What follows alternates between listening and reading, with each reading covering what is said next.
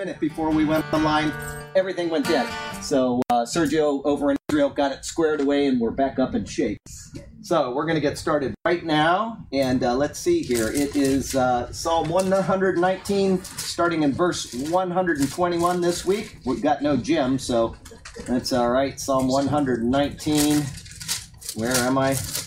Well, it's crazy. I mean, just seconds before it starts, the streaming shuts down. Okay, 119, verse 21. This is the letter Ayin. I have done justice and righteousness. Do not leave me to my oppressors.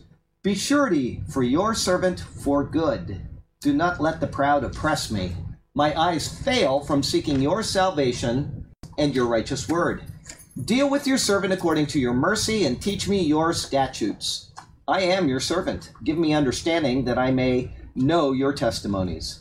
It is time for you to act, O Lord, for they have regarded your law as void.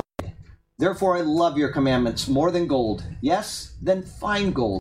Therefore all your precepts concerning all things I consider to be right. I hate every false way. Now, let's go ahead and go to the Lord really quickly in prayer. Heavenly Father, thank you.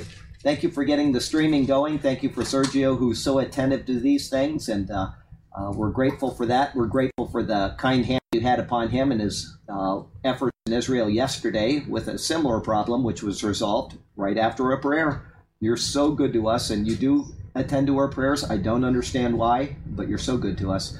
And Lord, we certainly have prayers to lift up to you today that are going on in people's lives. We want to give a prayer of thanks that we have a brother that's here today that hasn't been here before, and we're thankful to see his face and to share in a Bible study with him.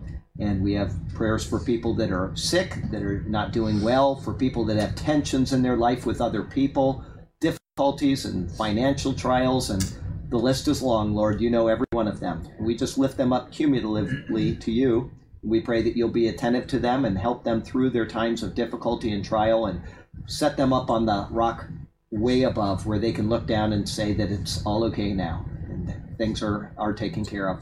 And Lord, we just thank you for the chance to come here and to share in your word, to have a study together and fellowship. And we just, it's overwhelming, Lord, that we can do so here and with people that are online. We request that you would bless each and every them in this study tonight.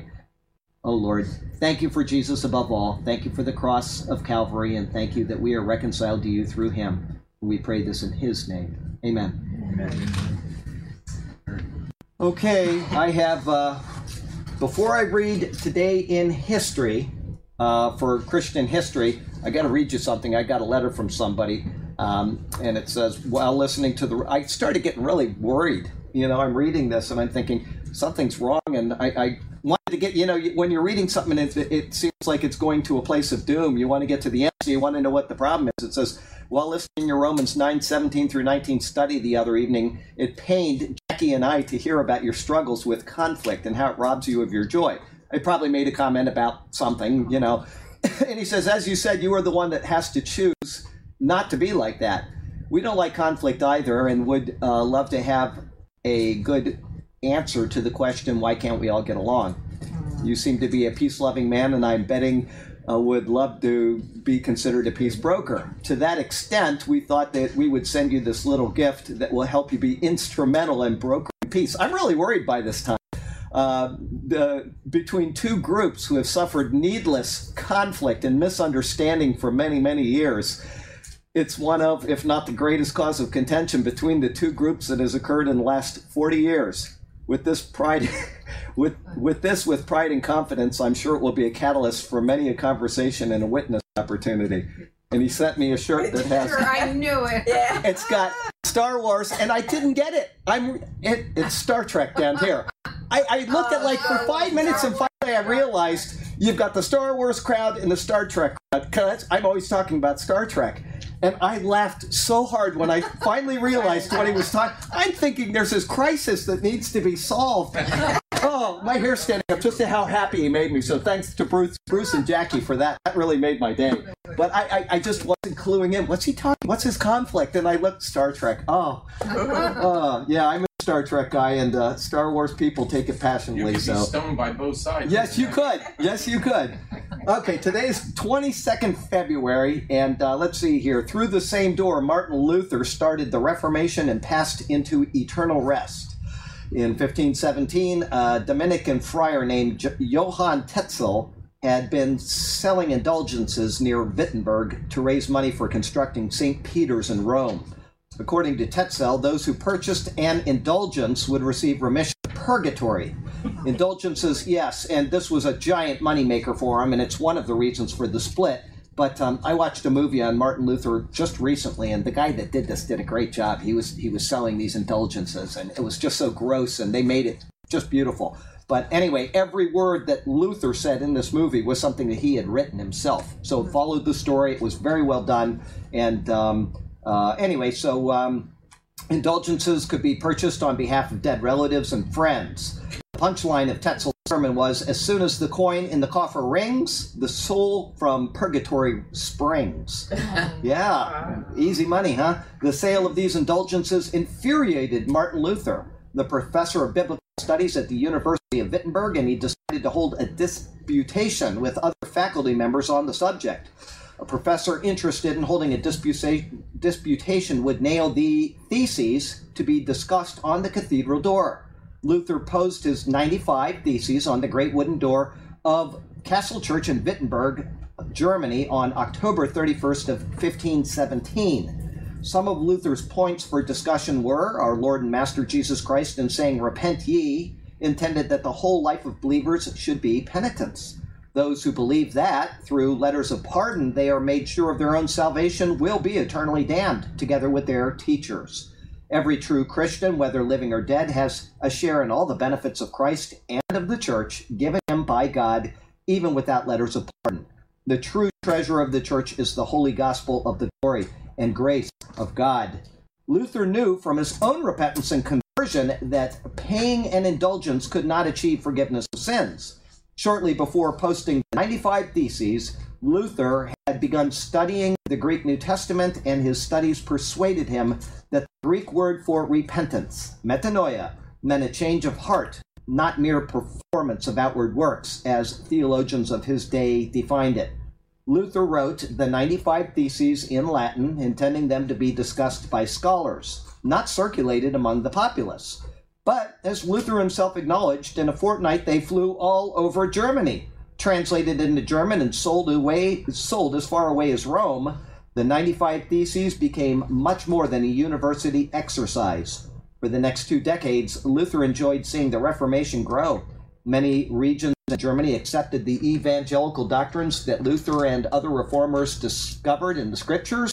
Luther had lived to see a second generation of evangelicals sing the hymns he had written, read his German translation of the Bible, and learned his catechism from their early childhood. Throughout his life, he preached and taught God's promise of redemption to the repentant sinner. On his deathbed, he prayed, "O Lord Jesus Christ, I commend my poor soul to thee. O Heavenly Father, I know that although I should be taken from this life, I shall live forever with thee. God so loved the world that he gave his only begotten Son, that whosoever believeth on him should not perish, but have everlasting life. Father, into thy hands I commit my spirit." Luther died on February 18th, 1546, at the age of 62 in Eisleben, the city where he was born. As word of his death spread to Wittenberg, bells tolled and people crowded the streets, wanting to pay their last respects to their leader. On Monday, February 22nd, 1546, accompanied by a caravan that included his wife, Katie, his 4 children, and a throng of his followers, Luther's casket was borne through the door of Castle Church in Wittenberg, on which more than 28 years before, the young monk had nailed his theses. Reflection. Little did Martin Luther realize that the forces that would be set in motion by the posting of his 95 theses. He merely felt it necessary to speak out against the error of his day. He was willing to stand up and be counted for truth, and God used him to change the world. Do you ever feel that you should speak out against error? There's no predicting how God will honor your faithfulness. And from 2 Timothy 2, verse 25, it says, "They should gently teach those who oppose the truth. Perhaps God will change those people's hearts, and they will believe the truth." Good word.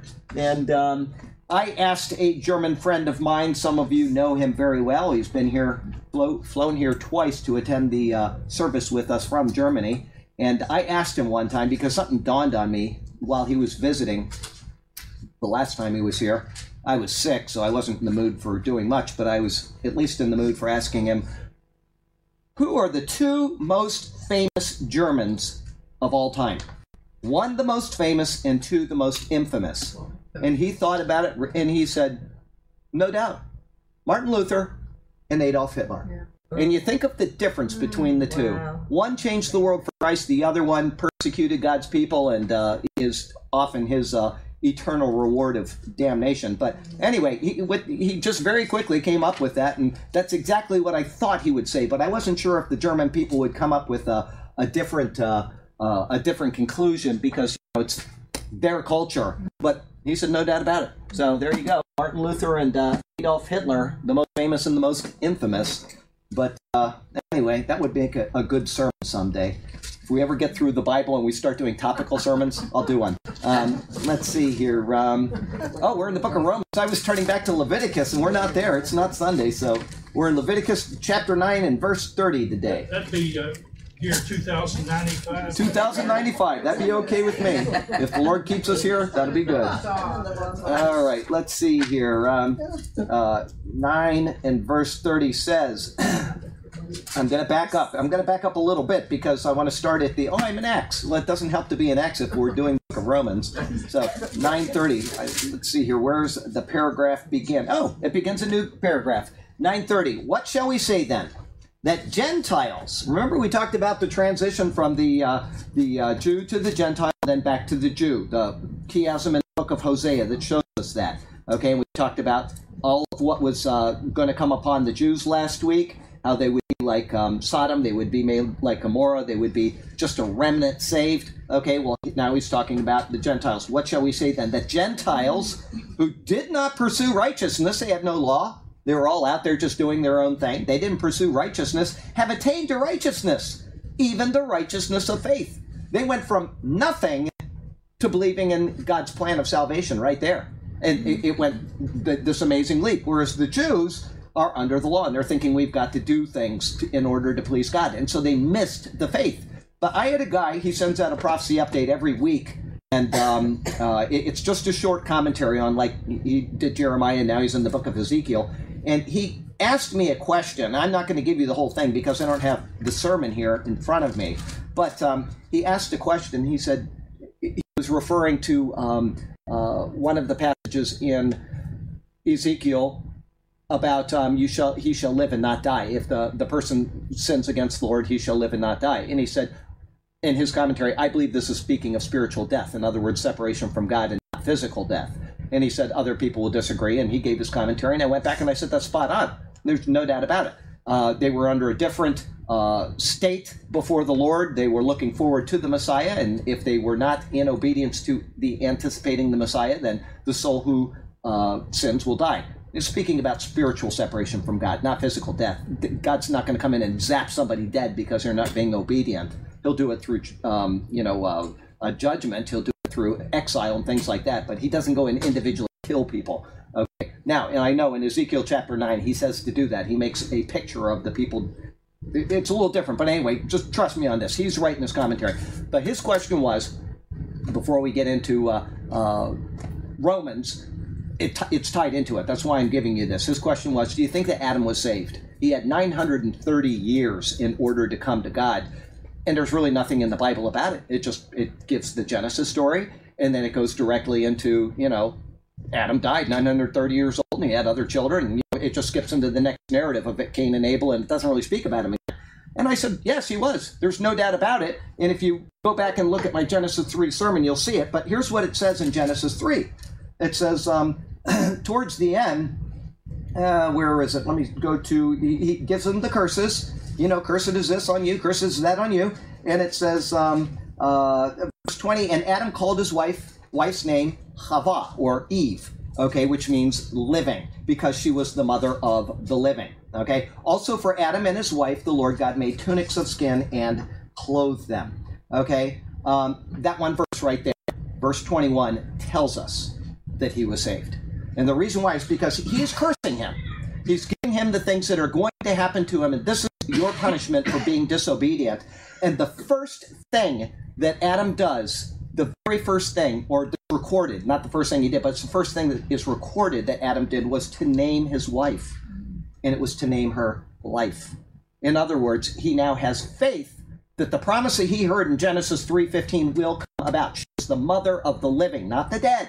She's the mother of the living. Verse 21 covers all the avenues of salvation, all of them. Also for Adam and his wife, the Lord God made skins of tunic. Something has to die in order to give up its skin, okay? Christ is the one that provides the covering. He is our righteousness, the Lord our righteousness. In Revelation chapter 3, I will give you garments of white, those who overcome, and etc. Okay, so it is Christ who is the one that died. He is the one that gave the covering. God was making a picture of Christ to come. He did everything, all three of the things. Adam exercised faith, 1. Christ died, 2. And we believe in that, the faith, based on that, on the promise. And then you're receiving the covering or the clothing of Christ. So there's no doubt that he was saved, 100%. That is what he is telling us right in the very first verse after the fall of man. Yes? I think this was after you, and mine doesn't have he clothed them, but I got he clothed them, and I think I got that from you. Oh, yes. Your sermon. Yes. Now, I will tell you one thing that's rather interesting, just so you know, is that when I first did that sermon, Sergio was there, you know, recording on the beach, and he came up and he said, I never looked at it that way.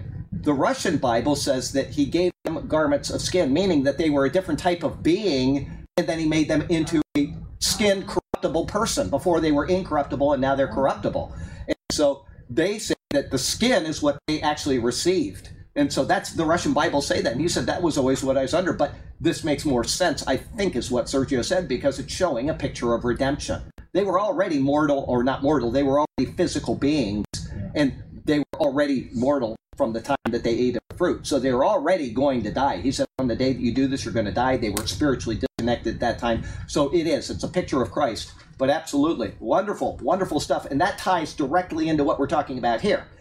Adam went from a state of not faith immediately to a state of faith. And that is what the Gentiles did. They went from not faith to faith. The law was an insert to show us all kinds of things. We've been talking about the law for months and months and months. We talked about it earlier in Romans, but the law has all kinds of purposes. It's one, to show God's standard, his righteous, holy standard, all right? It's to show that no man can meet the demands of the law.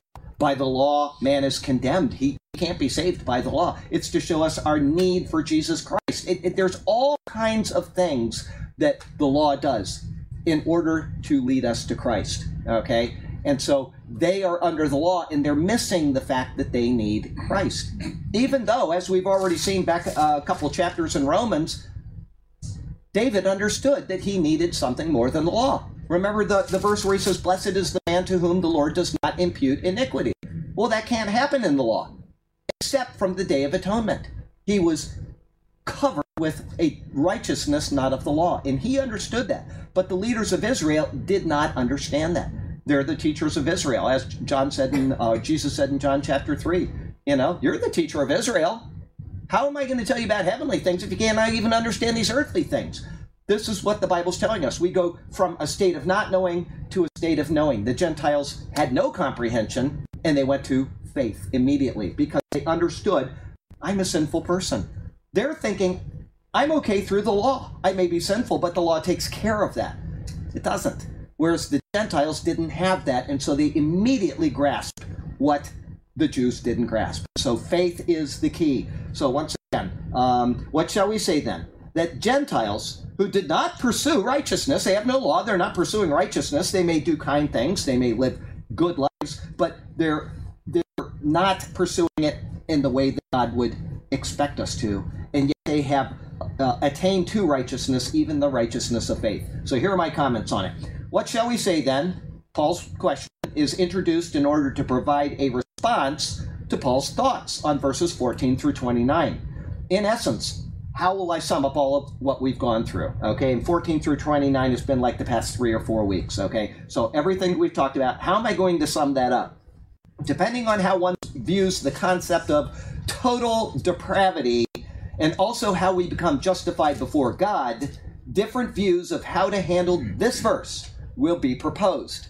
Those who follow Calvinism will naturally use these words, along with other verses such as Romans 3:10 through 18, to say that Gentiles could not seek after righteousness. That is not at all what's being said, nor is that what Romans 3:10 through 18 is saying. If you want, go back and watch those videos, or you can read the commentaries online, and I explain what it's saying. It's not saying that at all. But a Calvinist would say that a Gentile could not seek after righteousness. Here's what it says: what shall we say then that Gentiles who did not pursue righteousness? It doesn't say they couldn't, it just says that they didn't. Okay, there's a difference between couldn't and didn't, but Calvinism would not allow that.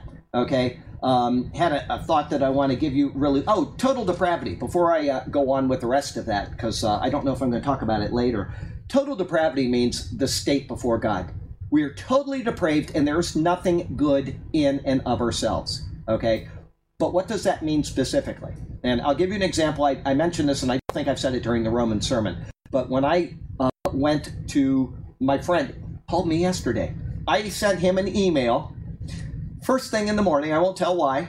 And then I haven't talked to this guy in a year now. I sent him an email first thing in the morning because something happened. And I'm sitting there yesterday working and the phone rings and it says, "Hey, Charlie, it's Greg here." And I picked it up so quick. He's thinking of me exactly the same time. Bizarre. Anyway, so he's the guy that led me to go to Southern Evangelical Seminary, Norman Geisler Seminary, which is in Matthews, North Carolina. Now, he went there because it was right down the road from him, but it's a very good school. Anyway, when I emailed them to find out about, how to become a member and, what is their doctrinal statement in all of this, I read the entire doctrinal statement, which was about 3.5 or 4 pages of just all theological information. We believe in a pre-tribulation, pre-millennial this, and everything they said, I said, I can agree with that, with the exception of 2 words. And it wasn't an agree or a disagree, it was just that they said, we believe that man is totally depraved. And so I emailed Dr. Potter, and I said, I don't think he was a doctor at the time, and maybe he's still not, but I think he's a doctor now. Anyway, I emailed him, he was the guy to contact, and I said, what do you mean by these 2 words? Because if they said something that I disagreed with, I couldn't sign that statement of faith, because it can be viewed in several different ways. And he came back with his answer, and I said, that is exactly what I believe. And I signed it, and I sent it in. Having said that, there are all kinds of things in there that I was sitting in class with other people, and a point about what was something they signed on the doctrinal statement would come up, and they said, I don't agree with that. And I said, you signed the doctrinal statement. Didn't you read it? People just sign things. You are accountable for what you sign in this life. When you sign an insurance policy, you're accountable for what it says, If you're going to sign for a new car, what the lease is, are you going to sign it? And you can pay $200 a month and they put $450. Now you're obligated, right? You are accountable for what you sign. How much more when you're going into a theological seminary, right? I read the entire thing, word by word, and I came down to 2 words that I wanted to know about. Total depravity. What does that mean to you? Total depravity means my state before God is totally depraved. I cannot save myself. There's nothing I can do to it. But do I have free will to choose? Does God change me and say, you are now no longer unrighteous. I am regenerating you, and so that you will call on Jesus? Remember, we went through all that. Total depravity can mean all different kinds of things. And if they had said the Calvinist stand, I could not have signed that doctrine. What I would have done is I would have said, do you mind if I change this and say, I disagree with your premise of total depravity, and I'll sign a statement from there. As long as I can annotate it on there. I didn't have to. Anyway, total depravity. How we become justified before God, right? Rather, the word translated as pursue, Paul says pursue, speaks of the exertion of ongoing, concentrated vigor towards something. Let me read it again. It's verse 30. What shall we say then? That the Gentiles who did not pursue righteousness. Okay? It speaks of the exertion of ongoing, concentrated vigor towards something. They just didn't bother. It's not saying that they couldn't pursue it. They didn't bother. Why would I?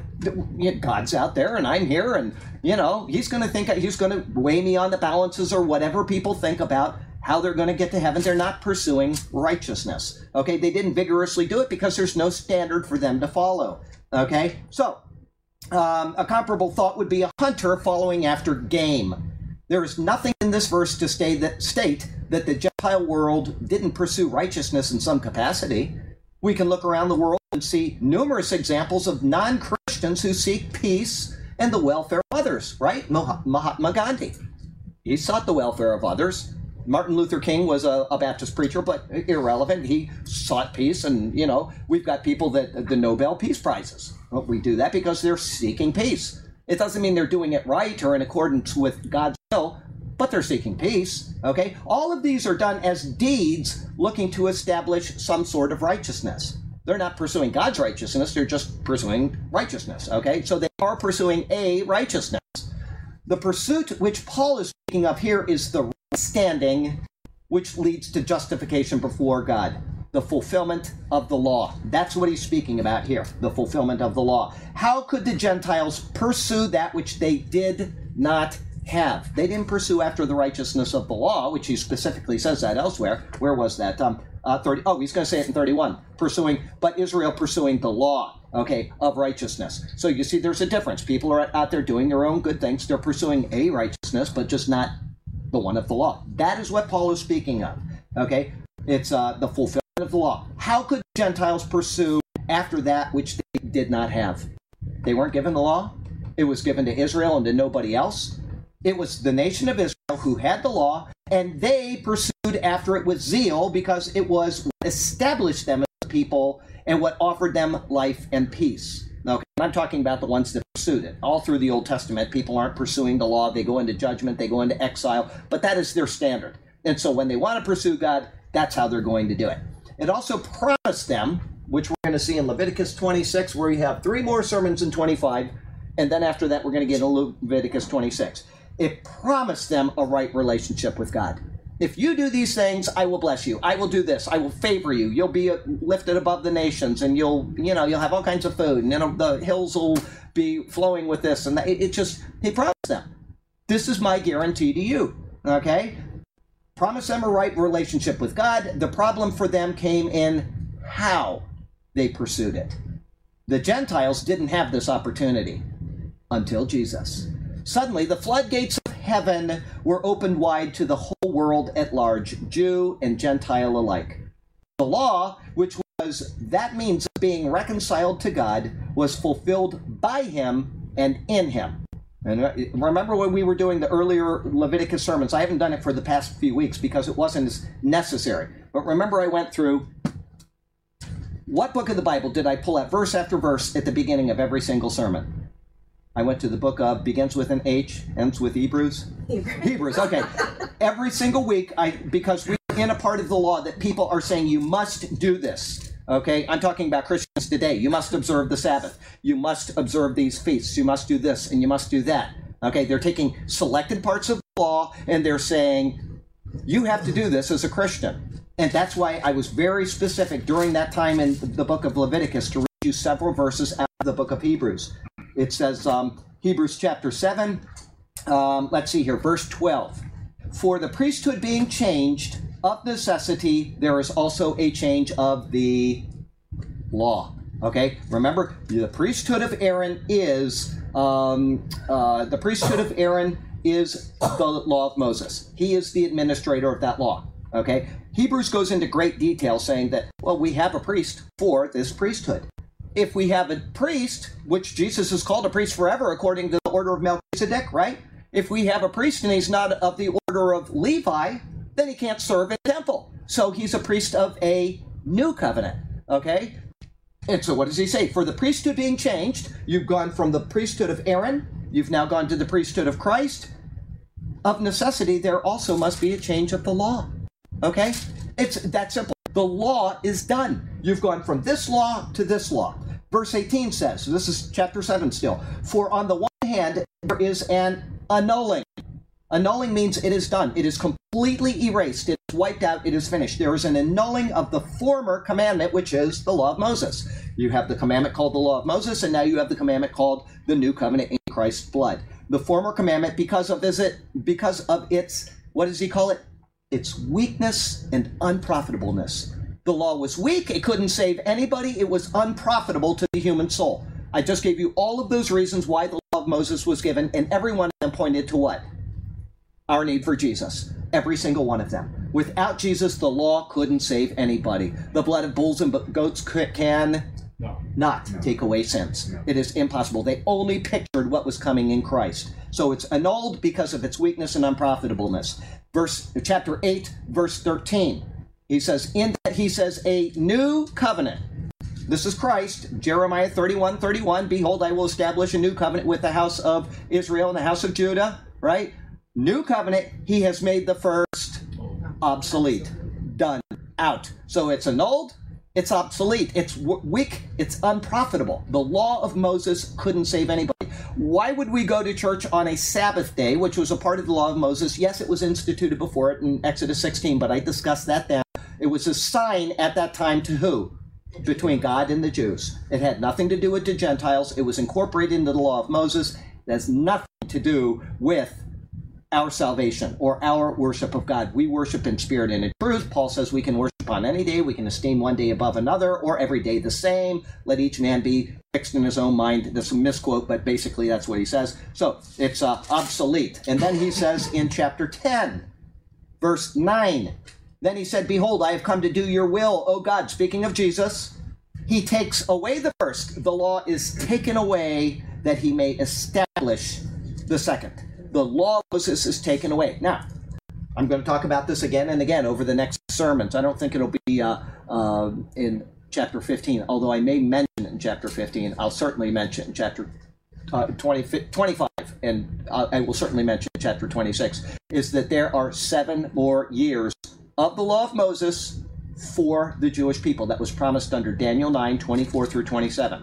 Okay, it's very clear what he's doing there. The law is set aside in Christ. However, until they come to Christ, they are still under the law. This is God's standard for them. Either they are going to be judged by this standard or they are going to be judged by Christ's righteousness.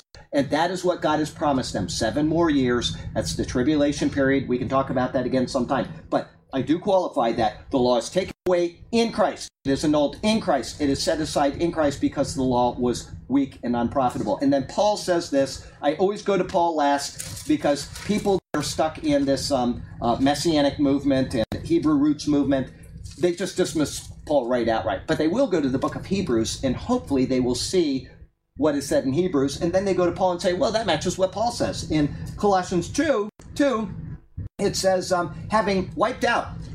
What happens if I take an eraser? This is the law of Moses, right? That's what he's speaking about. Mm-hmm.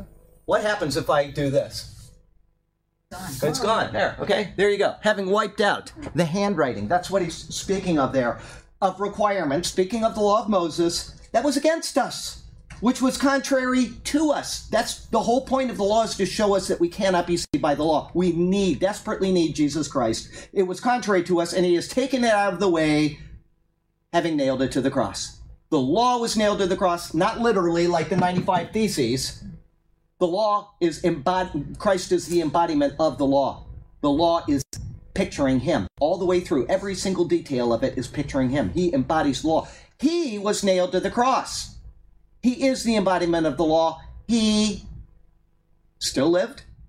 No, he died. He died on the cross. The symbolism there is that because he embodies law, he is the law in fulfillment. He died. That means that the law is still in effect, right?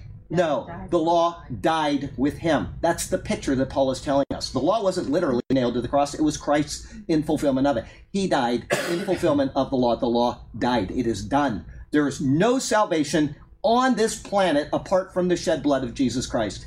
0. John 14:6 is absolutely specific in what it says, and it was fulfilled when he died on that cross. I am the way, the truth, and life, and no one comes to the Father but through me. That is it. His death annulled the law of Moses. It set it aside. It made it obsolete because it was weak and it was unprofitable. And then you go down just a couple more verses, and you see what that means. I'm going to start with, just keep going, having disarmed the principalities and powers, he made a public spectacle over them, triumphing over them in it, meaning the cross. So let no one judge you in drink, okay? Food or drink. So let no one judge you in food or drink. What is that speaking of? That's speaking of the dietary laws of the law of Moses, okay? Let no one judge you in food or drink or in a festival, Leviticus 23, the feasts of the Lord, okay, or regarding or new moon or Sabbaths. The new moon was an institution that they observed every month at the new moon, and you have the Sabbaths. You've got the weekly Sabbaths. Every week you have a Sabbath observance mandated by the law of Moses. That is done. Every 7 years you had a Sabbath, which was the annual. We did that just last week, didn't we? The Sabbath, the Sabbath year of the Lord, where they were not to do any work on the land. Okay, that is annulled in Christ. We don't have to observe those anymore. And there's another Sabbath. There's 6 times in the book of Leviticus it says Shabbat, Shabbaton. One of them is the Day of Atonement. So you've got 4 pointing to the weekly Sabbath, 1 pointing to the yearly Sabbath, and the other one, the Shabbat, Shabbaton, or Sabbath of complete rest, is the Day of Atonement. We don't observe those anymore because he is our Day of Atonement. He is our atoning sacrifice. That's why we're not under the law of Moses. When you start picking out this precept, I have to tithe because if I don't tithe, God is going to be mad at me. Okay? That's not true. Now, I do know somebody that I respect, he teaches that tithing goes back to before the law. He says it's called the law of first mention. Okay, which isn't the law at all, but they get away with it by saying that you have to tithe because it was mentioned when? Genesis chapter 13, when Abraham went to Melchizedek and he gave him 10% of the spoils, right? And everybody says, well, see, that's the law of first mention, which means we all have to do that, okay? First, the law of first mention is not a law. All that was a descriptive passage saying nothing voluntary, nothing mandatory, he just voluntarily gave him a 10th of the spoils, okay? Then it mentions when Jacob went up to Paddan Aram, and when he stopped in Bethel, which was Lutz at the time, and he slept and he had the dream, and then he got up and he anointed the stone and he said, I promise if you bring me back here safely, I will give you 10% of what. Never records that he did that ever again. We have no idea if he did or if he didn't. Irrelevant, but they say, well, see, that's the pattern, and then of course it's mandated under the law of Moses. Okay, so you have the law of first mention. If you're to go by the law of first mention of things that predate the law of Moses, you better be ready to do a lot of crazy things. Like your daughter-in-law dies and you have another son, he is now obligated to sleep with her to bear up a child in his name. I could go through so many points before the law of Moses that were mandated that you would say, I'm not doing that, right? Why aren't you doing that? Because it's first mentioned. If you are going to follow this precept, you must follow that precept with every single thing. Tithing is not mandated before the law. It was just something mentioned.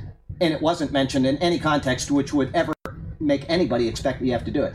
Secondly, you come into the law of Moses, and the law of Moses says that you are to tithe, okay? Surely you shall tithe 10% of everything you have, all right? But they stop there, and they don't tell you what tithing means. Now, does everybody here know what the 10% tithe was to be done with? If not, I'm going to tell you tonight. I do this from time. Okay, the 10% tithe, I don't do this often. It's not true. I do it as often as I can because it makes me so angry. If you are going to teach tithing, if you are going to teach tithing in a church, then you must teach it as the Bible says. The Bible says, it says to tithe in Leviticus. It does not define what tithing is. It just simply says that you shall surely tithe 10%, okay? The tithing is defined by Moses in the book of Deuteronomy. Does anybody know what chapter? 14. 14. Do you, starting when? 14 and 26. Okay, 14 and 22. Oh, yeah, 14 and 26, but do you know what verse in chapter 14? I just said it, so yes, it's 14:22, okay? Yeah, okay, so here we have Deuteronomy 14, verse 22. And guess what? You're going to have a couple more tithing verses before we get to Deuteronomy 14, and then I'm going to do an entire sermon on that. But I want to do it again right now because it is a sticking point with me. The preachers stand up in the pulpit and say, you have to tithe. You have to tithe. And then they don't say what the tithe actually said. Deuteronomy 14:22, I'm going to read it to you. You shall surely tithe all the increase of your grain that the field produces year by year. You have to tithe. It's an agrarian society, and you are to give a 10th of all of your agrarian produce. That means the wheat, that means the grapes, that means the vegetables. Whatever comes up, 10% you have to set apart as a tithe, okay? And you shall, here it is, and this is said in chapter 12 as well, just so you know, but in chapter 14 it gives all of the specifics. You shall eat before the Lord your God, in the place where he chooses to make his name abide, the tithe of your grain and your new wine and your oil, and of your firstborn of your herds and your flocks, that you may learn to fear the Lord your God always. Guess what you do with your tithe? You go to Jerusalem and you eat your tithe. Okay, we're going to go on. But if the journey is too long for you, does anybody have the King James Version here? Yes. Okay. Read, hang on, not yet, just a second. But if the journey is too long for you, so that you are not able to carry the tithe, it's too much, the Lord has blessed you so much, or if the place where the Lord your God chooses to put his name is too far from you, when the Lord your God has blessed you, go ahead and read verse 25 out loud. Then you shall exchange it for money. Take the money in your hand and go to the place which the Lord your God chooses. Keep reading. And you shall spend the money for whatever your heart desires. Okay, then you're reading a newer King James Version, because the older one says, for whatever your soul lusteth after. Okay, it's very explicit. Yeah, yours is, it's more updated. The King James, the original, says whatever your soul lusteth after. Okay, you take your tithe because you've been so blessed by the Lord that you can't carry everything that the Lord has blessed you with, and you can't eat it all. You take it and you exchange it for money, kesef, silver. You get silver in your hand, you go down to Jerusalem, you have a big, fat party. This is your tithe, by the way. Here's what it says.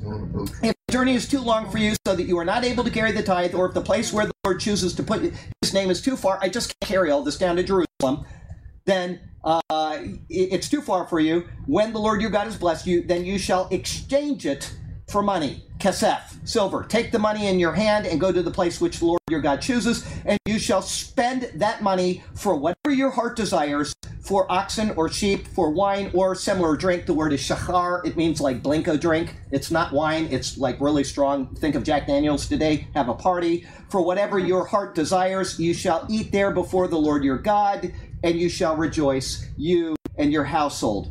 And then it goes on. That's not all the tithing. You shall not forsake the Levite who is within your gate. He's the preacher. He doesn't have any inheritance of his own, because he set them apart without their own property. They were dependent on the people. So take care of your preacher is basically what that says. The Levite who is within your gates, for he has no part nor inheritance with you. I am the inheritance of the Levite. That's what the Lord is saying. The Lord says, I am their inheritance. They are mine. I am their inheritance. And so they were dependent upon people. Take care of the Levite with all of the blessings that he's blessed you with, which was so much that you couldn't carry it and you trade it for silver. Take care of your Levite. Okay, then it says at the end, verse 28, at the end of every third year, you shall bring the tithe out of your produce of that year and store it up within your gates. 2 years, you take your tithe and you eat it. This is not a second tithe. This is not a third tithe, like David Jeremiah says. Oh, well, this is another tithe. You have to give 10% on this year, you give another one. That is not what the Bible says. This is 3 years. At the end of the third year, you take your tithe. The first two, you eat it. The third year, you bring it out, the tithe of your produce of that year, and store it up within your gates. And the Levite, because he has no portion nor inheritance with you, Levite, and the stranger, and the fatherless, and the widow, who are in your gates, within your gates, may come and eat and be satisfied, that the Lord your God may bless you in all that you do, in the work of the hand which you do. Okay, so he's saying every third year, and if you gave away 10% every third year to take care of the widow and the orphan, they would be rolling. They would be rolling in abundance. Absolutely. There would be enough for everybody. If people, and I'm just giving an example, we don't tithe in this church, we don't pass a plate, we don't do anything like that. But if we did, if I was to say every person in here was to give 10%, this teeny little church would be rolling in money, right? Absolutely. And if you have a church of 10,000 people, or some of these big churches, if everybody gave, but some people give $1, some people give $100, some people give whatever. Everybody is different, right? They don't mandate that, or they shouldn't be mandating it. But it all always comes out in the end. Paul uses the principle in the New Testament as well. Some scattered, or some gathered much, and some gathered little, and in the end it all came out. The Lord will always provide. You don't be tithing over people's heads, okay? Secondly, Deuteronomy 26:12. Deuteronomy 26, verse 12, says exactly what the doctor just said. Deuteronomy 26 and verse 12, it says, when you have finished laying aside all the tithe of your increase in the third year, the year of tithing. It is the year of tithing, right? And have given it to the Levite, the stranger, the fatherless, and the widow, so that you may eat within your gates and be filled. Okay? That's it. That's the tithing. And then there is one more. Do you know where it is, Doctor? Amos 4:4. Amos 4, verse 4. Man, this guy is on the ball. Amos 4, verse 4 says, now, when you read Amos 4:4, the word is yamin. 3 days. Okay, that's right. It says 3 days in some Bibles, 3 years in others. It is an incorrect translation if it says days. You need to pen it out and you need to say years. Because he's referring to the law, which I just read you. It says, come to Bethel and transgress. At Gilgal, multiply your transgression. Bring your sacrifices every morning, which is required by the law. Your tithes every 3 years, which is required by the law. He's saying you're doing these things, but you're doing it transgressing in the process because your heart is not right with me. I don't care if you bring your tithes. I don't care if you bring your sacrifices. If your heart isn't right with me, you are not right with me. And so that is what he's saying there. But the word in your Bible, if it says days, is incorrect. Please change that. He's referring to the law of Moses, Deuteronomy 14, verse 22 through the end of the chapter, Deuteronomy 26, 12, and then Amos 4, 4. He says it how many times?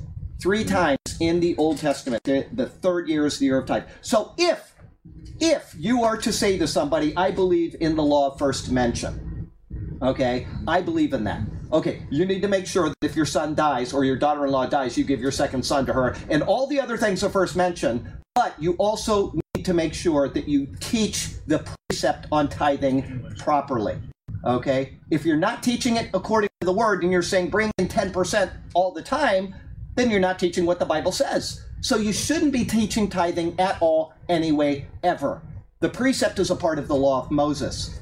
It is dead in Christ. It is nailed to the cross. It is annulled. It is obsolete. Okay? We don't pick and choose what we want to teach in the Bible. We just take the Bible and we say, this is what this word says. It's too precious to violate, especially over something like money, because the Lord is going to provide. He will always provide for you. Okay? I know that doesn't sound reasonable when some of you are struggling. You've got financial troubles. You've got other troubles.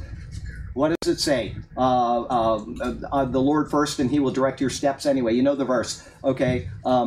He will take care of you. He will always do so. Just put him first in your life, and your needs will be met. The days should be years. What? The days should be years in Amos 4, verse 4, okay? Because he's referring to the law of Moses. So, yes?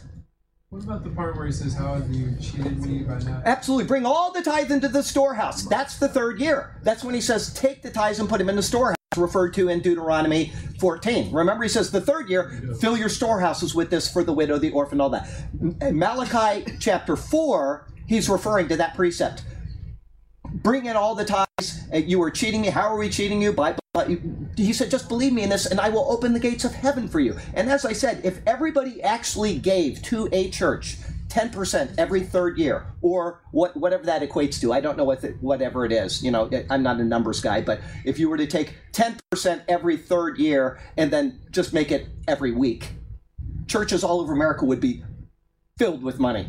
We wouldn't need the government to take care of people because they would be filled with money, okay? But even then, we don't put that. What is the one prescription in the New Testament for giving? Give as you prosper. That's it. Give as you prosper. There is one more. It's in Galatians chapter 6 where it says, be sure to take care of the one that teaches you. But don't worry about that. Just give as you prosper first. If you prosper, if you're not prospering, you know, people will send you money and they'll say, listen, I want to do this because I'm having financial difficulties. And my answer is always the same to them. Why would you send me money if you're having financial difficulties? Get that straight first. What does it say in the book of Romans? It says, owe no one anything except the debt of love. Get that squared away and then give. Because if you put him first, he will bless you and he will make the way to do that. But don't give expecting, because when I give, I'm going to be blessed. Don't do that.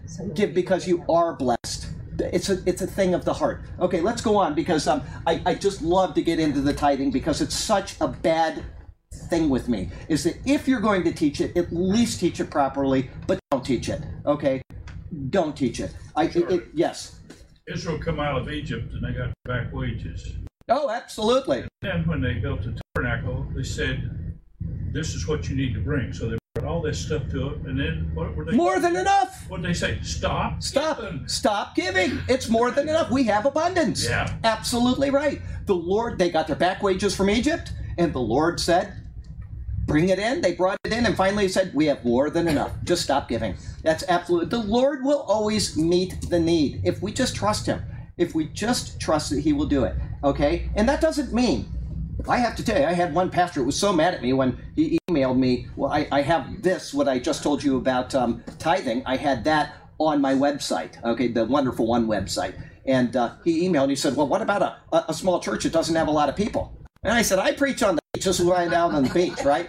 I said, we didn't have a lot of people, and if somebody gave $25 that week, that might be it, right? Okay?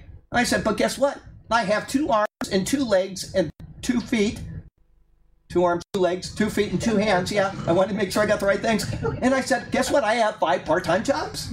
And to this day, I still have 4 part-time jobs. I do them 6 days a week. Because just because if you have a small congregation, then you probably don't have a lot of obligation. Well, that's not true. I can guarantee you that. But anyway, you can always fit in extra work. Always. You know what? I know that there are people that can't work. No problem. But if you can, if you have 2 arms and 2 legs, there is never a day that I don't turn down work. Somebody always comes up to me in 7-Eleven says, would you like to come and eat? No, I'm doing well here. I don't need a job. But they're always offering me jobs. And, you know, there's always work out there. If you can, I'm saying if you're physically able. If you're not physically able, I'm not trying to make anybody here feel bad. And I'm not trying to say that people don't have financial troubles. But, you know, because you might say, well, what's the magic cure? There is no magic cure. Except putting the Lord first and trusting him, and he will meet those needs, okay? I am certain of that. One of my friends out in California, I was emailing that person today, and I was reminding that individual of just a year ago in their life and how difficult it was, and now everything is fine. The Lord will meet the needs if you put him first. He will. It may not, it'll come in a surprising way, but he will meet those needs. So anyway, let's go on. The Gentiles didn't have the opportunity until Jesus. I said that. Now, rather than pursuing wrong avenues of righteousness, this is the Gentiles just pursuing any avenue of righteousness, instead of pursuing those wrong avenues of righteousness on one's own merits, the proper avenue could be pursued by the merits of another. Remember, I just went through all of this stuff about the law of Moses. It's an old, it's obsolete, it's set aside. It is nailed to the cross. The Jews no longer need that avenue of righteousness, and the Gentiles who were going out in all their own avenues of righteousness, pursuing whatever, right? They no longer need to do that. The Jews are under exactly the same situation as the Gentiles. They had this avenue which was not effective. It was to point them to Jesus, and we have all of these other little avenues, and they're obviously ineffective because God is offended not at their attempts at pleasing him. He's offended at the sin in their lives. Your sins have separated you from me so that I cannot hear, or whatever. I know I misquoted that, but anyway. It is the sin problem that must be dealt with first. And after that, the avenue of righteousness is evident in Christ. Okay, so he fulfilled the needed righteousness, any Gentile, and the number of them started small, didn't it? Had to start somewhere. It grew very rapidly, could attain to righteousness now, as he says, even the righteousness of faith. Faith. That is the righteousness right from Genesis chapter 3, verse 20 that I read you when Adam named his wife Hava, life, because he had faith that what he had just heard was true. And then through all the rest of the Bible, even to the very last pages, it is always about grace through faith. Grace through faith. There is no different salvation for Jew under the law as there is in the tribulation period. It is always by grace through faith. God's grace, I am demonstrating faith. Guess what? It takes a lot of faith to say, I'm not going to take the mark of the beast and I'm willing to lose my head. That takes a lot of faith. But that is what is going to happen, and that is still grace by faith. Okay? There's a deed involved with it. It's just not your deed. Somebody else is going to be the one to take off your head, but it is still the same salvation. Christ will always save people in the same way. He expects us to believe enough to say, I'm willing to give up of self and trust in another. Okay? By grace through faith. This term, as Paul says, the righteousness of faith is what proves that this has nothing to do with Gentiles seeking righteousness in a limited or wrong way. Instead, it demonstrates that they understood immediately upon hearing the word what the avenue they had been pursuing, one of deeds, was wrong. The deeds merely interfered with any hoped for relationship and attainment of righteousness. This was because they became a form of self-idolatry. That's what deeds are. When you say, I'm going to go out and I'm going to do something to please God, all it is saying I. There's no I in the equation. Every single thing that we do in life is always trying to attempt to please God in this way or that. I don't care what religion. I've been all over this planet. I've lived 6 years in one country, 3 years in another, and I went to all other countries, and I'd love to find out what people were doing. I wasn't saved at the time, but everybody believed there was a God, and they're all doing something in order to be saved. Oh, you had a question a second ago, didn't you? Answered. Oh, okay, good. I'm glad. I just had a point. I didn't want to lose it, so good. I'm glad. Okay. Thank you. So, deeds always lead back to self, always. And that is what is excluded. There is no I in the equation when it comes to salvation in Christ Jesus, okay? So we're doing it in a limited way. It's deeds, wrong deeds, merely interfere with any hope for a relationship and the attainment of righteousness because of self-idolatry. I have done these great things. God will love me. And that's what, you know what, when you go up to somebody and you ask them, why should God... You know, this is what I do when I witness to somebody. I say, why should God accept you into heaven? And they believe, first I always ask them, do you believe in heaven? Oh, sure. Do you believe in God? Oh, yeah. Well, then why should God believe you into heaven? What is a very standard answer? Tom, you know, I've been a good guy, right? Yes. Usually, yeah, it's usually, you know, oh, I'm not as bad as this guy, or, you know, they always say I in there somewhere. Yeah. That always comes back to that. And until they can understand that I is not in the equation, they're going to keep thinking they're okay with God. I'll just do a little bit more. I'll do a little differently. You know, God didn't like that, but that's okay because it always comes back to I. And we see that in the projects a lot. Anytime I'm at 7-Eleven or wherever else and I talk to somebody about the Lord, it always comes back to that. And you've got to break them of I. And once they understand that, then you say, well, it's free. It's a gift. He's done the job. So anyway, this is fully substantiated by the three coming verses. We have time too. Stay tuned as we complete chapter 9 with those thoughts. Like, let me see if we're going to... We might not get through it, but we'll try. Life application. Where is your righteousness to be found? If you state anything other than in Christ Jesus, you've missed the mark. In and of ourselves, there is no true righteousness. Blake and I were talking about that before class today. He came in early and we sat and talked. There is nothing apart from Christ.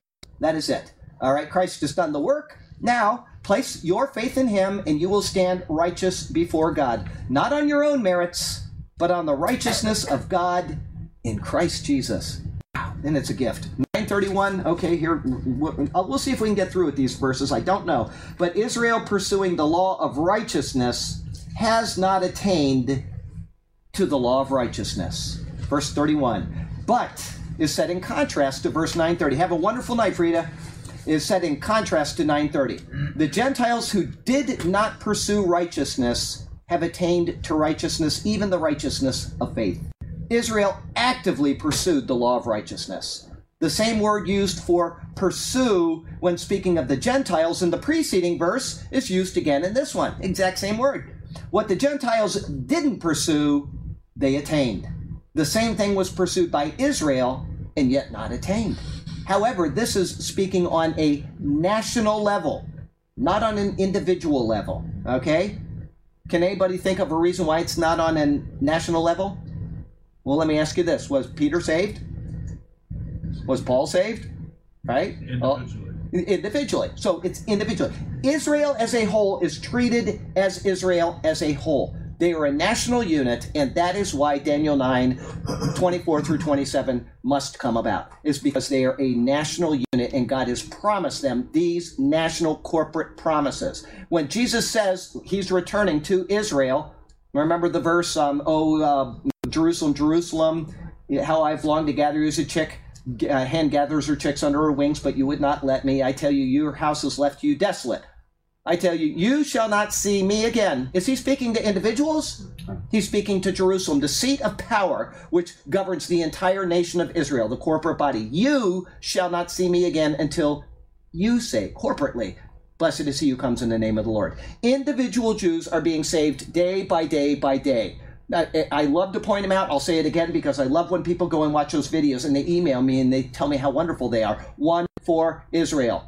They're very professionally done. They're always a Jew that has come to the Lord, and they speak about how it happened and what their life was like before Christ and afterward. Watch them. They're very short videos. I mean, they're like 7-minute testimonies, and they are very well done. You watch those, and you'll see Jews are coming to Christ. All right. So anyway, that was a little bit of a diversion. Where was that? Peter, Paul, and the apostles, plus many early believers, were all Jews. Throughout the ages, Jews have likewise come to Christ, but Israel as a whole, who had been given the law, did not attain to what they actively strived for. They were striving as a corporate body to be the people of God, to be redeemed by God, and to sit at the head of the nations. And that didn't happen because they did not pursue the law of righteousness, which is through Christ Jesus, as a corporate body. But the individuals did, right? Okay? The law of righteousness Paul speaks of here is the law given to govern them as a people. It had several components to it. First is that it demanded perfection from its people, something unattainable.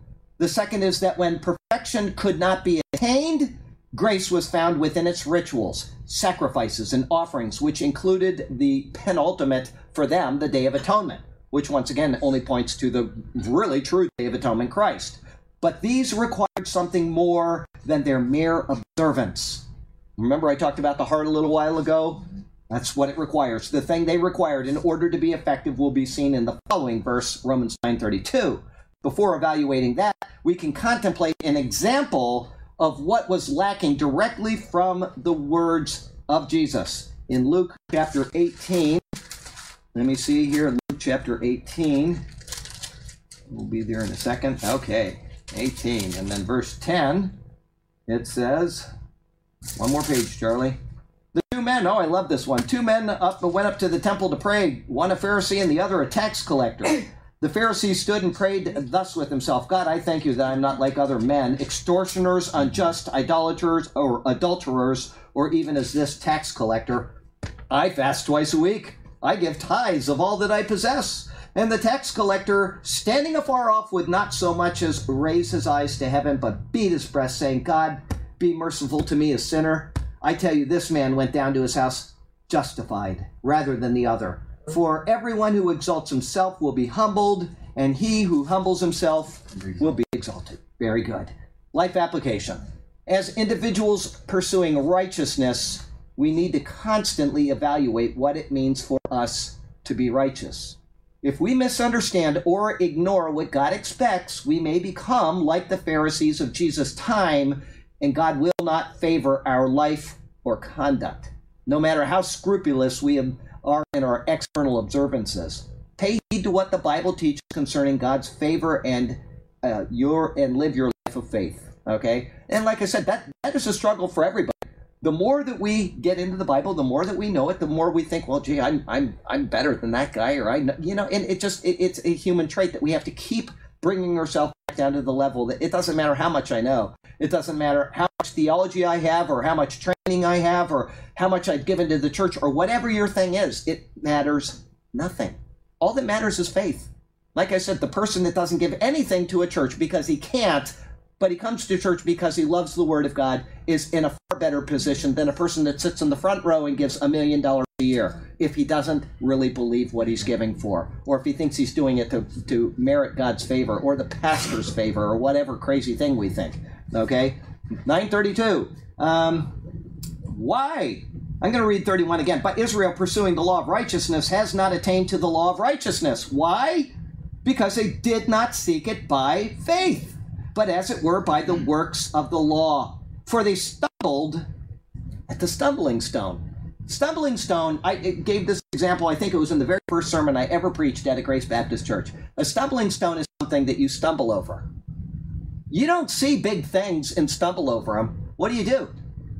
You walk around them. When you're walking down this sidewalk, if there's a raised piece of concrete that is this high, that high, and you don't see it, you will stumble over that. That is a stumbling stone. It's something that's right there, but you just don't see it. If you see it, you're not going to stumble over it. If they saw Christ, they would have come to Christ. Okay? So, here we go.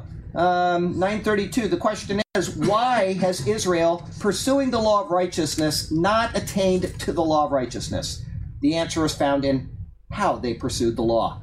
Leviticus 18, verse 5, my favorite verse from Leviticus, you shall therefore keep these statutes and judgments, which if a man does them, he shall live by them. Absolutely. To live is not to die. If you do the law, you will not die. That was a promise. It was a guarantee. And yet every person under the law of Moses, without fail, every one of them, except one, died. And he did die. It just wasn't because of his violation of law. It was our violation. Okay, and then he came back out of the grave because he didn't violate that law. Okay, everybody under the law of Moses died and did not live. Okay, you shall therefore keep those statutes. Perfect obedience to the statutes was needed for life. But within the law itself, it was implied that perfect obedience wasn't possible. Where is that found? In the Day of Atonement, right? Because if they have a Day of Atonement, it means that they didn't fulfill the law. Nobody needs atonement if they didn't do something wrong, because it's to cover. Atonement means kafar, it means to cover over. I'm covering over what you've done wrong. Atonement rituals, which are detailed in several locations of the law. Here in Numbers 29, 7 through 11. Numbers 29, 7 through 11. What I did, instead of including all of the verses in the commentary, when I printed them off, I delete them. I'm so cheap, I'm saving paper. That's why I'm always going back and forth in the Bible instead of reading them out of here. If you go online, you can read these right online with them. I just cut and pasted them over there. But 29:7, I'm just way too cheap. On the 10th day of this 7th month, you shall have a holy convocation. You shall afflict your souls. You shall not do any work. You shall present a burnt offering to the Lord as a sweet aroma, one young bull, one ram, and 7 lambs in their first year. Be sure that they are without blemish. Their grain offering shall be a fine flour mixed with oil, 3/10 of an ephah for the bull, 2/10 for the one ram, and 1/10 for each of the 7 lambs. Also, 1 kid of the goats as a sin offering, beside the sin offering for atonement, the regular burnt offering with its grain offering, and their drink offerings. That's one example. Even more specific details fill the entire chapter of Leviticus chapter 16. We've gone through that wonderful stuff. All of it pointed to Christ in a most marvelous way. Okay, Leviticus 16. It was also in Leviticus 23 under the feasts of the Lord. Notice that the offerings include a sin offering. Remember, I read that to you a second ago. Sin offering. Why is this important? Because a sin offering implies that sin has been committed. That's correct. Thus, the law itself demonstrates that sin is expected. But the law says, which if a man does, he shall live by them. Therefore, the law implicitly notes that man cannot live by observance of the law because man is unable to perfectly observe the same law. You all got that? Yeah. Now think about us in Christ, because anybody that says that I can perfectly observe all the things that we need to do every day doesn't understand their continuing need for Jesus. I mean, literally, every day, I just ask Katie or my dad. They know me. Every day, I have to think, I am so glad for the grace of Christ. I'm so hugely glad that it is done at the cross. And I can get on with my life, and I can say, I'm really sorry about that thought or that thing that I've done. I'm so glad that you did this for me. We all need to keep that attitude, because if we don't, we're going to start getting elevated, okay? Nobody is able to observe the law. They cannot live by observance of the law. So then how could the people continue before God? How? By observing another portion of the law? One based solely on faith. The Day of Atonement. That's how. Okay, even though the rituals within the Day of Atonement were mandated by the law, they anticipated something from outside the law. That's the beauty of the Day of Atonement. The question is, did the sin offerings cover the sins of all the people? No. The answer is no. If someone stayed at home and worked, something that the law explicitly said was forbidden, on the Day of Atonement, he was to be cut off from his people. Leviticus 23, verse 29 says that. Therefore, he had to have something. Faith. He had to have faith that he was going down to Jerusalem or staying at home or doing whatever, fasting and praying, would actually bring about what the law stated. He had to have faith in that. Everybody got that? It was by faith that they were saved in anticipation of Messiah, even under the law, because the law mandates that they have a Day of Atonement. But the atonement doesn't come from them. It comes from God, who atones or covers their sin, and that can only happen by faith. Likewise, could the animal sacrifices permanently take away the sins of the people? Again, no. We already quoted this. The New Testament says that it is not possible that the blood of bulls and goats could take away sins. In those sacrifices was the reminder of sins every year, but the sins continued. Thus, the law itself demonstrates that through pursuing the mere observance of the law, no one could attain righteousness, because every year they needed a reminder of their sins. Every single year, and daily and weekly and monthly sacrifices all reminded them that sin was evident among the people. In fact, attempting to do so,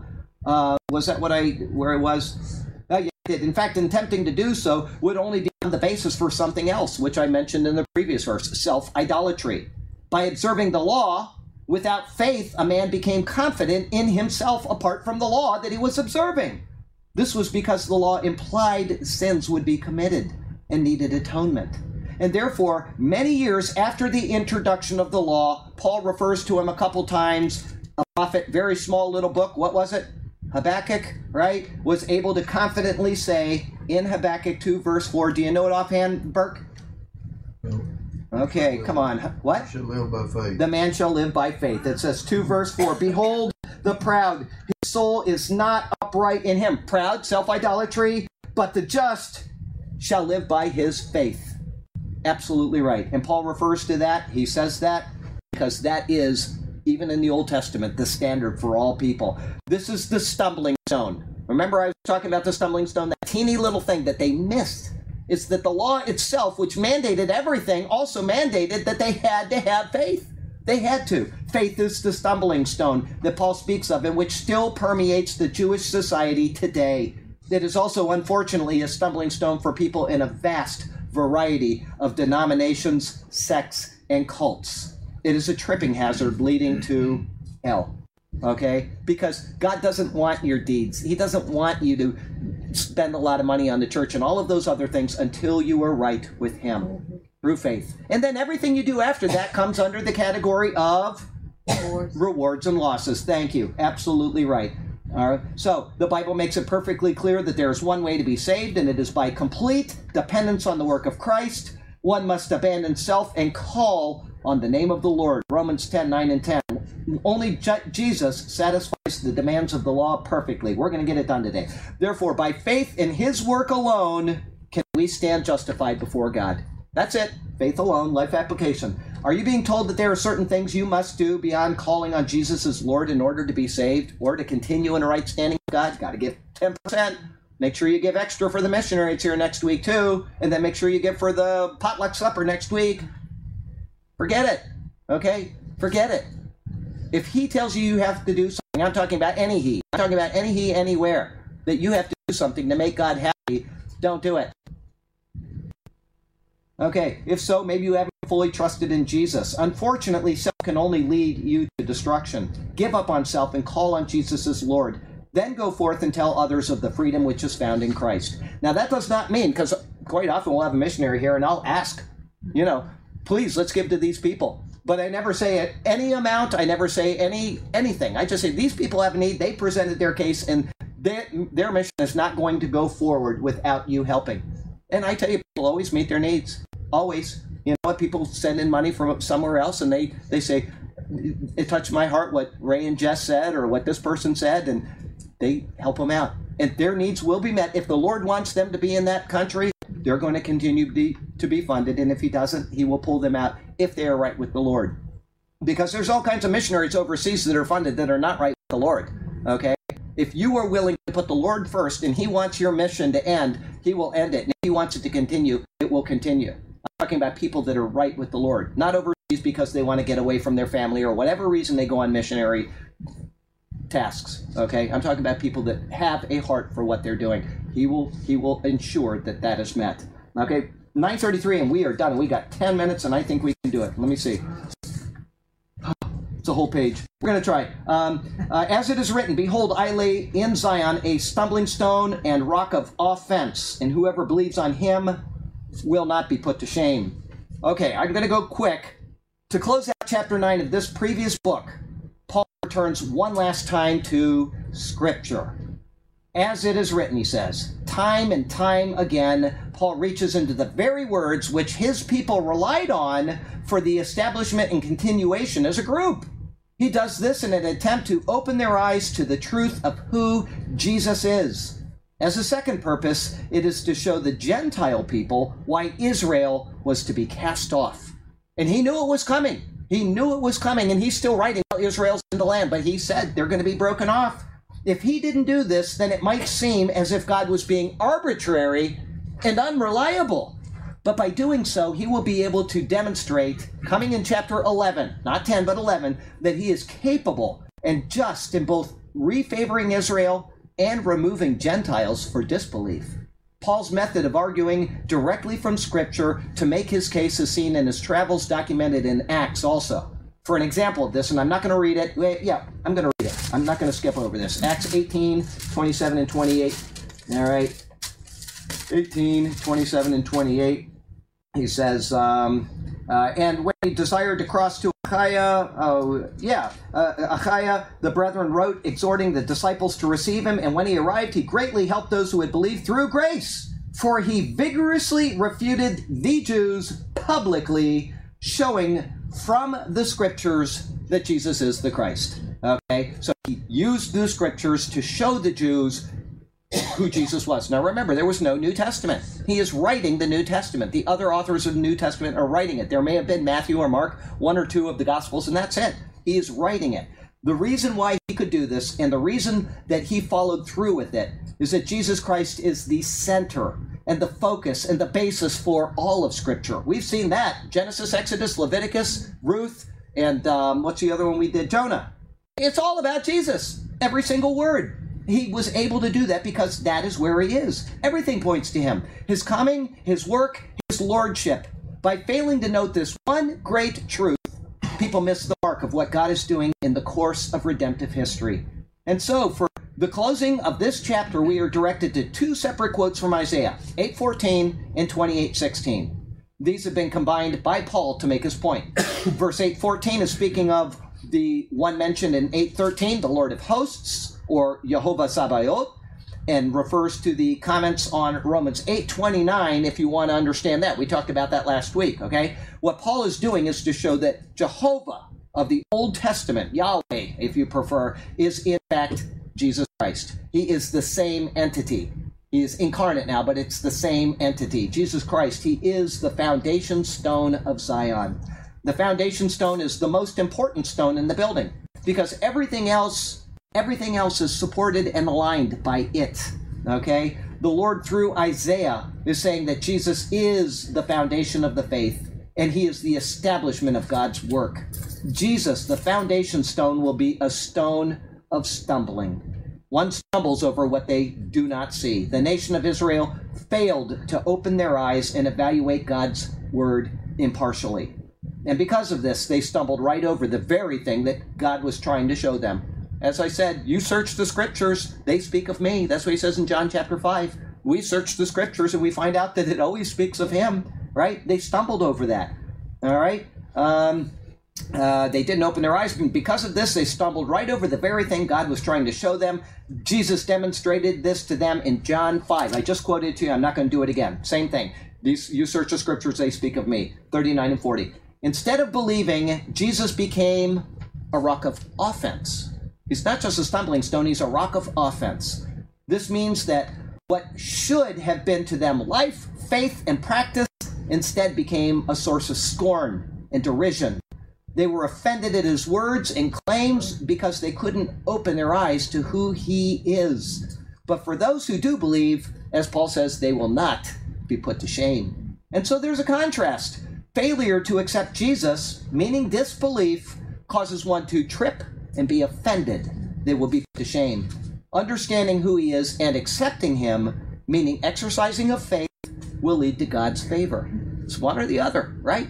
One or the other. And this explains what Paul stated in the preceding verse, verse 9:32, which said, they did not seek it by faith, but as it were by works of the law. As is consistent throughout the Bible, faith is what reconciles man to God. The just shall live by faith. But misdirected faith is wasted faith. As I said, Muslims have faith. Can't say that they don't. They go in and blow themselves up, don't they? They kill a bunch of people in the process. Buddhists have faith. They go in, they put gold all over their idols over in Thailand and in Japan. They do this and they do. Everybody has faith, but misdirected faith is wasted faith.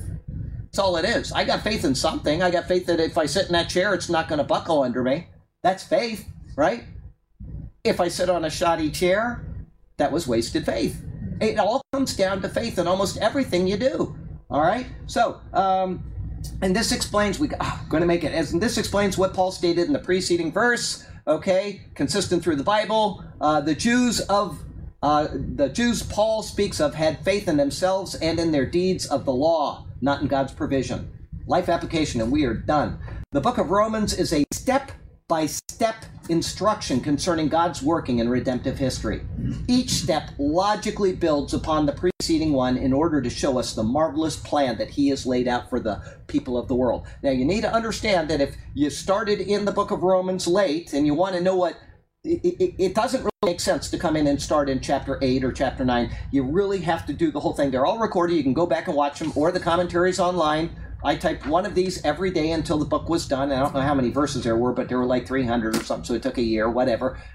But go back and read one a day, and it just, eventually it'll all fit in perfectly. And you know what? The thing about Romans is that as soon as you get done, if we started right back at the beginning, it would be new again. It is the most marvelous book. It is, as people call it, the what? The Constitution of Christianity. It is the foundation. What a marvelous book. Okay, when you see that God rejected Israel, it's important to understand why.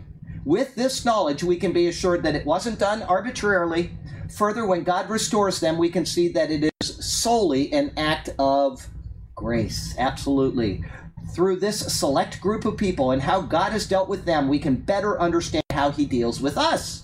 He is full of grace, completely fair, and will never, never, never cast out those who properly exercise their faith in what he has done. It will never happen. The chances of losing your salvation after calling on Christ are absolutely zero.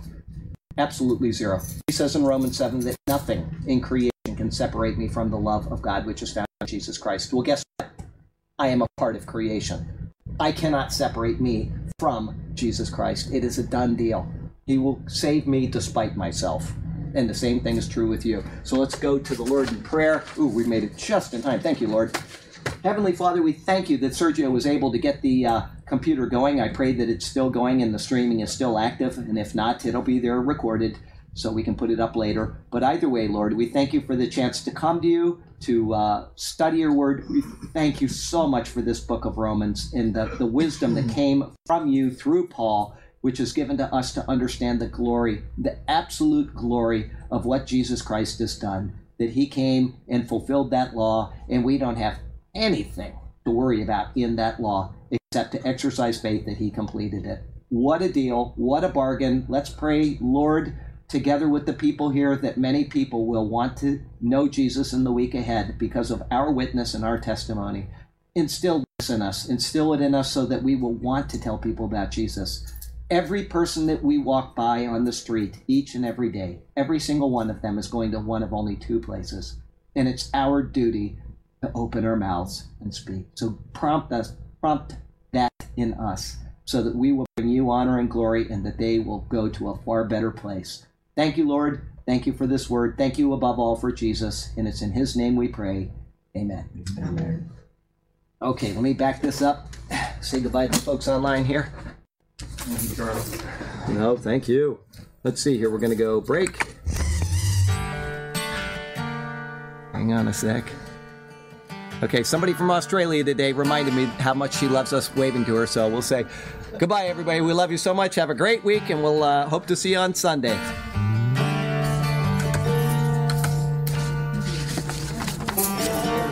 Here, there, or in the air. Absolutely right.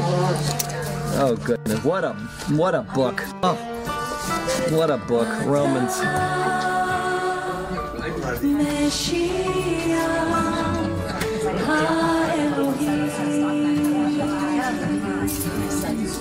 That's